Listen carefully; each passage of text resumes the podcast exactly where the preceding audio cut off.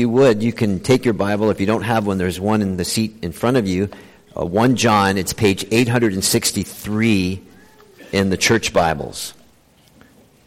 First John, I'm, just a second, I'm going to begin reading in verse three, and I'm actually going to only read one verse. It's verse five. First John, chapter three, verse five.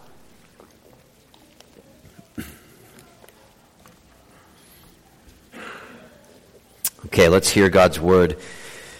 First John three, verse five, eight sixty-three in the church Bibles. But you know that he, this is Christ, but you know that Christ appeared, that Christ, he, might take away our sins. And in him is no sin. Well, one of the things I was hoping is that as you were listening and observing and to some extent participating in all that was taking place in this morning worship service to God, you, you came to some moment when you realized just how big the Christmas story actually is, that the story began way before and it extends far beyond the Christ child lying in a manger. Indeed, some of us maybe for the first time are realizing that the Christmas story is all over the Bible, Old and New Testament, pointing to or explaining the reason why God became man, that, that God became a baby, a, a fetus, a single-celled, uh, embryonic human zygote, to quote Doctor Diana Irving of Princeton University. And this child grew up to be made sin because he knew no sin, to quote the Apostle Paul writing to the church in Corinth, that he appeared, and that's our verse this morning. You can see that if your Bible's open. He appeared to take away our sin, to quote the Apostle John writing from some undisclosed location. So if you were thinking this was a strange verse that I've asked you to turn to for our Christmas time talk, that on one level would be very understandable. You didn't read anything about shepherds and angels and wise men, so it's understandable. However, in light of all that we've learned already this morning, this verse would not be unthinkable. This is not a strange verse to speak from. Actually, it makes complete sense insofar as it takes us directly to the cross of Christ, the forgiveness of sins, which is the reason why Christ appeared, the, the very heart of the Christmas story. So we often say around here, it takes a whole Bible to make a whole Christian. And what we have experienced thus far in our services kind of bears that out. Who is Jesus? Where did he come from? Why did he appear? What does it all mean? And why does it matter for everyone forever? And because of the implications of Christmas proper, it is so important that we are bowing underneath the explanation of Christmas from the creator of Christmas, God himself. So in one sense, whenever we open our Bible, we're trying to rescue Christmas, not so much from the uh, commercialization. I mean, I understand that, but you know, if you really think about it, it's really good and it's really godly to give gifts. And who doesn't enjoy receiving gifts? And who doesn't really enjoy the fact that we can shut down a bit at Christmas time? And we have more time off, many of us do, and our kids want to be home, and you can really eat food that is just fantastic stuff you don't normally eat. All of that, all because of Christmas. I mean, it's wonderful. There's so much of God's nature which is embedded in all of our Christmas time celebrations. So I'm not going to be so hard on that. I understand we can abuse it.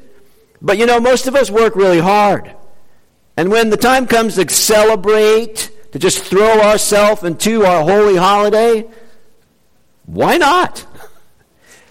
I'm really certain that our Father in heaven would be pleased that when the time comes, that we just throw ourselves into our Christmas time celebrations and just enjoy his common grace that he gives and spread that grace to other people. So the reason I'm concerned here is not so much the commercialization of Christmas. Rather, it's something far, far worse. It's the trivialization of Christmas. It's the retelling of the Christmas story, which is something like the equivalent of eating way too many Christmas cookies. So we've all been there. At first, it feels kind of good, but after a moment, it leaves you feeling kind of bloated and a little disappointed. So the kind of Christmas story which is unable to answer the deepest needs of the human soul. So we've whittled God down to a personal fairy, You know, she sprinkles Christmas dust and everything is good. Or he's a genie and he just goes like that and f- makes these Christmas miracles appear. Or he's our cheerleader. Or he's our personal coach.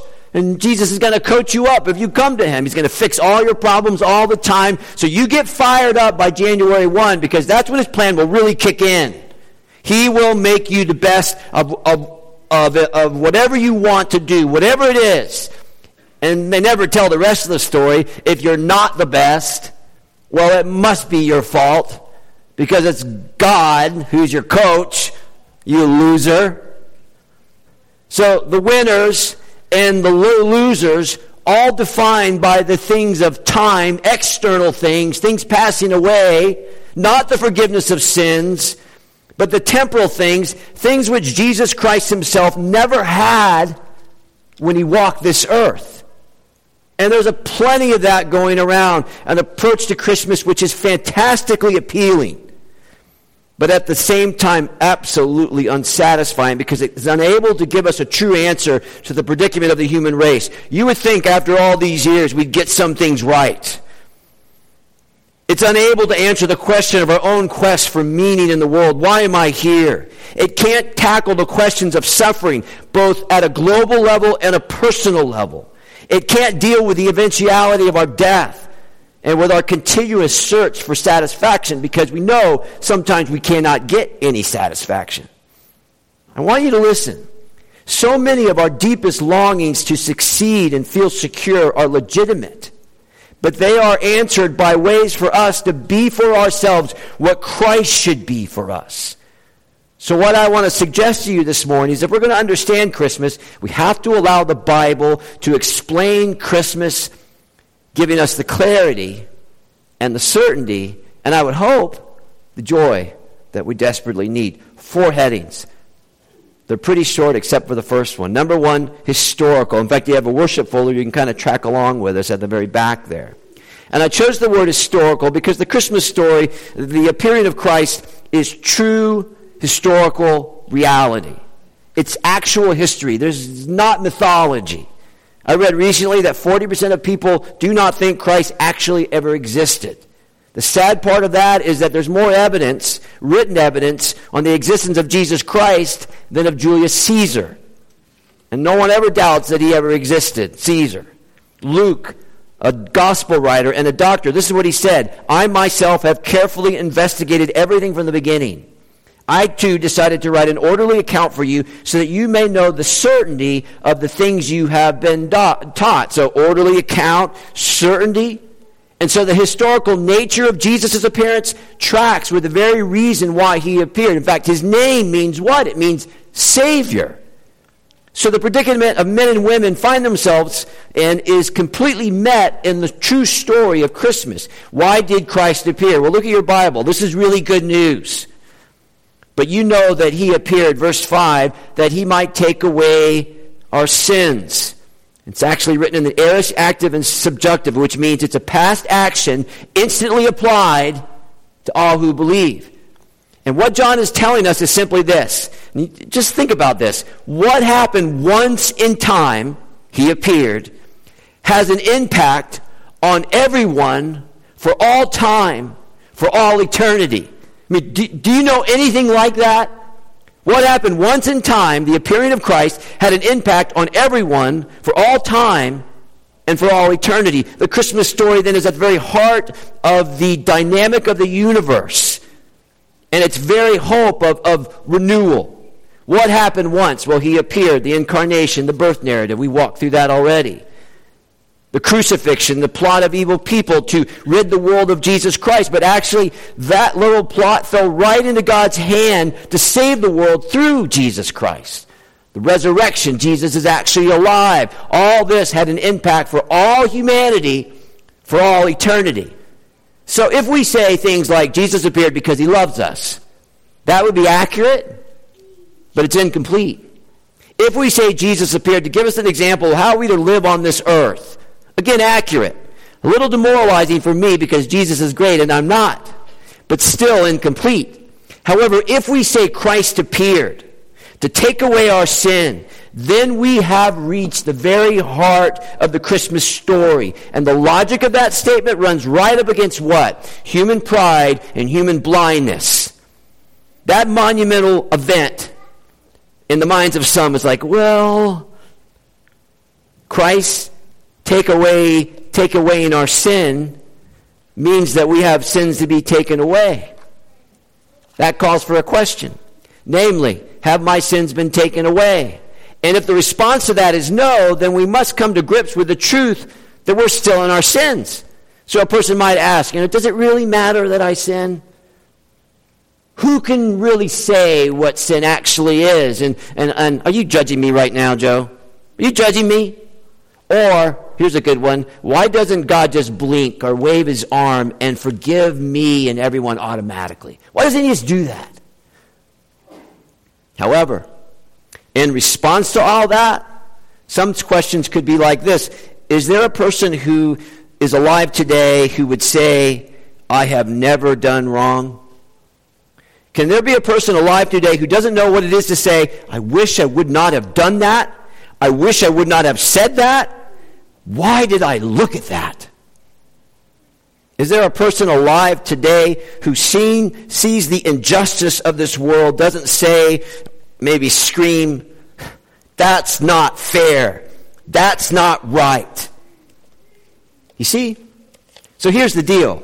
We might admit all that, but the big question is, what are we prepared to do about that? C S. Lewis, who's, who's like one of my favorites, he said this, what you see and hear depends a great deal on where you are standing. So if you would, stand and look at the Christmas story in the way in which it has been presented to you this morning from God's Word. Look at it that way, and then think through it rationally. That's our second word, rational.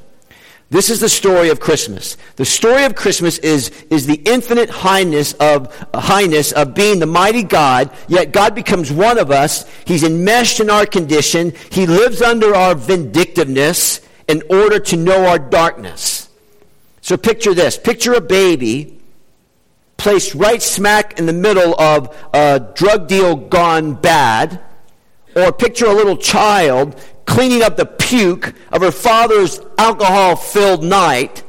And as horrifying as that is, we are just beginning to understand what it means that God becomes man, that Christ appeared into this dark world, his whole life lived in one great downward trajectory. I mean, who do you know that lives like that?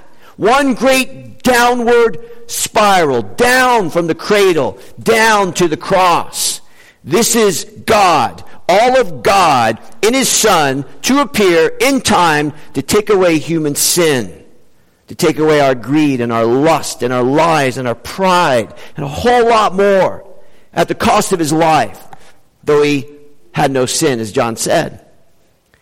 The injustice of his punishment, punished for other people's sins, ought to get us fired up if we care about justice at all.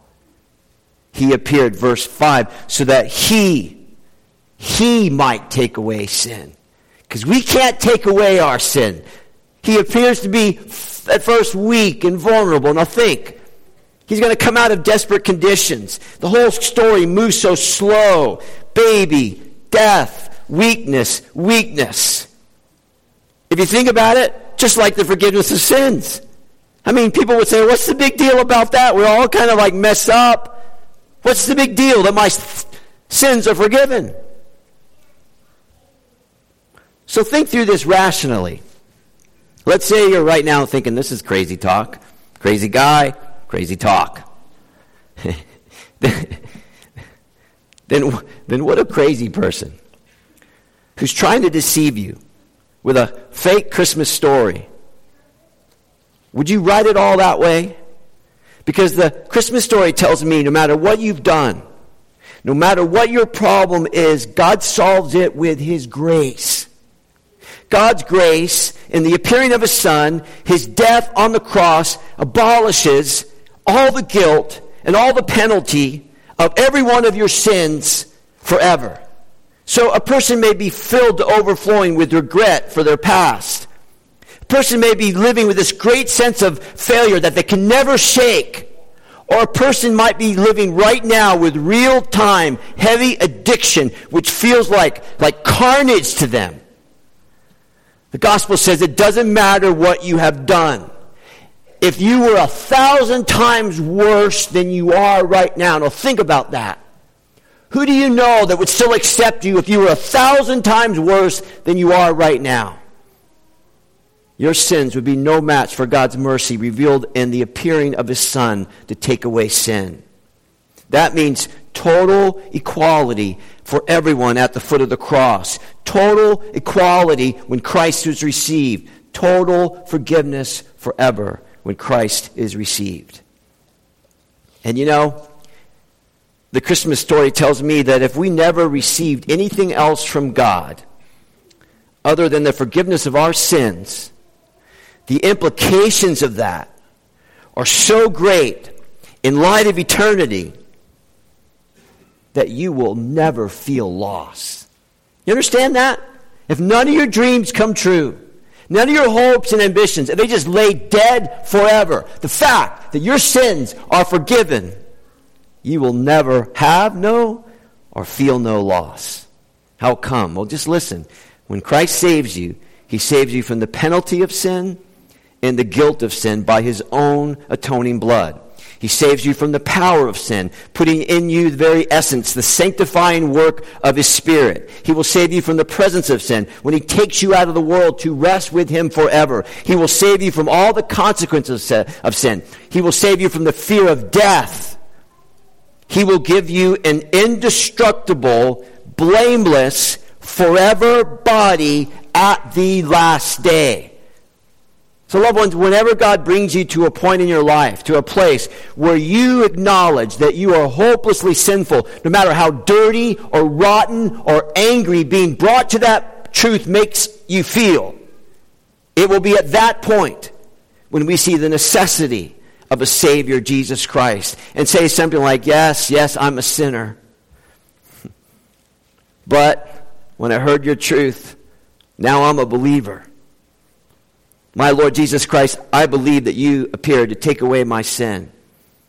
So take it away, Jesus. Take it away. And He does. And you know, that truth brought me back this week to my own conversion, where just as a little boy, I said to God, and I'm so glad I said this, I know I can't stop sinning. And because of Jesus Christ, He's been forgiving me ever since. Save me, Jesus. Don't coach me up. Save me. Save me from an eternity without you, an eternity where I have to live with myself, without you, in my sin, with no second chance to remove myself from that existence. Jesus, that sounds like hell. Thank you that you saved me from it. The true Christmas story, historical, really happened. It's rational. Think it through. It makes complete sense. It's emotional. You see, the Bible is so clear. One out of every four verses in the Bible speaks to the fact that Jesus Christ, who appeared to take away sin, He's going to come back to judge the living and the dead in light of their sin. This is Hebrews nine twenty-eight. He will appear a second time, not to bear sin, but to bring salvation to those who eagerly await Him. So if you would, in your mind's eye, take yourself to that future moment. Just do it. Take yourself to that future mo- moment. What are you feeling emotionally in light of what you're deciding right now mentally about Jesus? If you can get to that moment, it's like, praise God. Or you get to that moment and there's a little bit of uncertainty. That's why our emotions are so important. Final word. I told you they'd be quick. Final word, personal. Personal. So my, my favorite movie ever is Chariots of Fire. Fire, excuse me. Remember Eric Liddell? He's the runner who runs in the Olympics, but he won't run on Sunday. And when I first saw the movie, I was a teenager in a movie theater, and believe it or not, I was the only one in the theater watching the movie. And it was like the whole movie was just for me. The, the, the, the content of the movie, the context, it had a deep and profound impact on me. And I hope there's part of that here. This whole story of Christ appearing to take away sin, this whole story on one level is just for you. It's just for you. Let it have a deep, profound effect on you. Now think it all through. Think it all through. Your biggest problem, according to Christ, that you will ever have can be solved if it hasn't been solved already.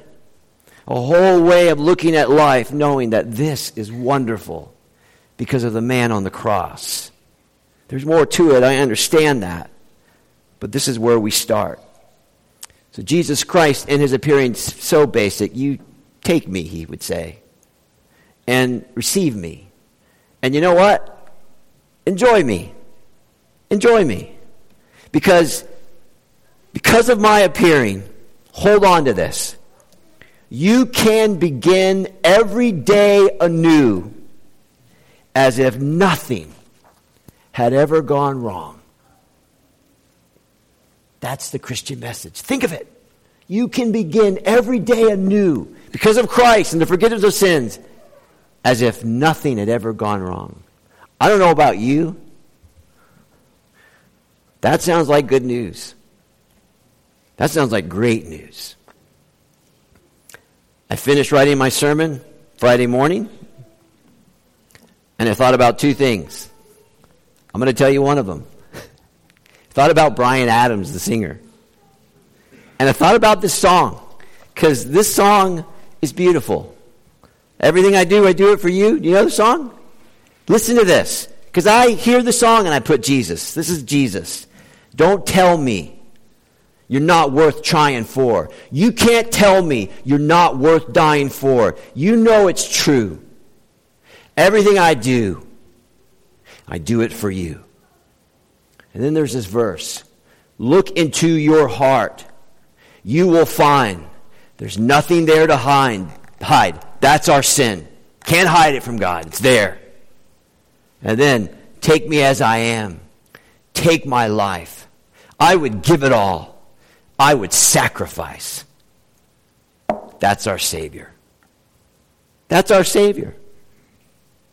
The Christmas message is historical. It's, it's rational.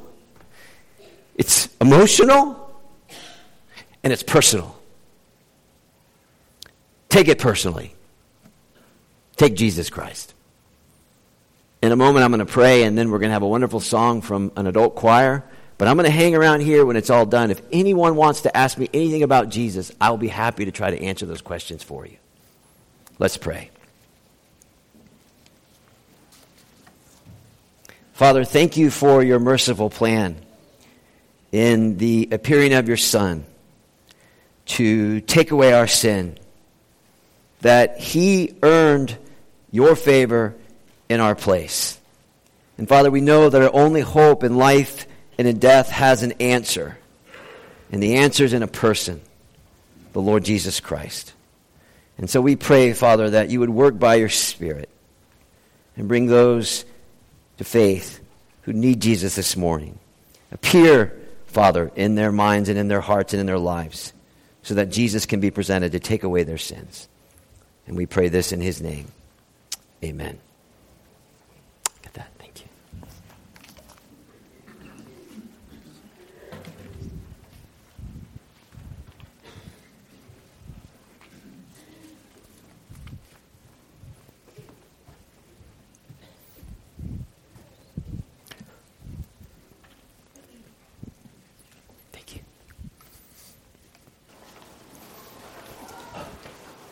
you.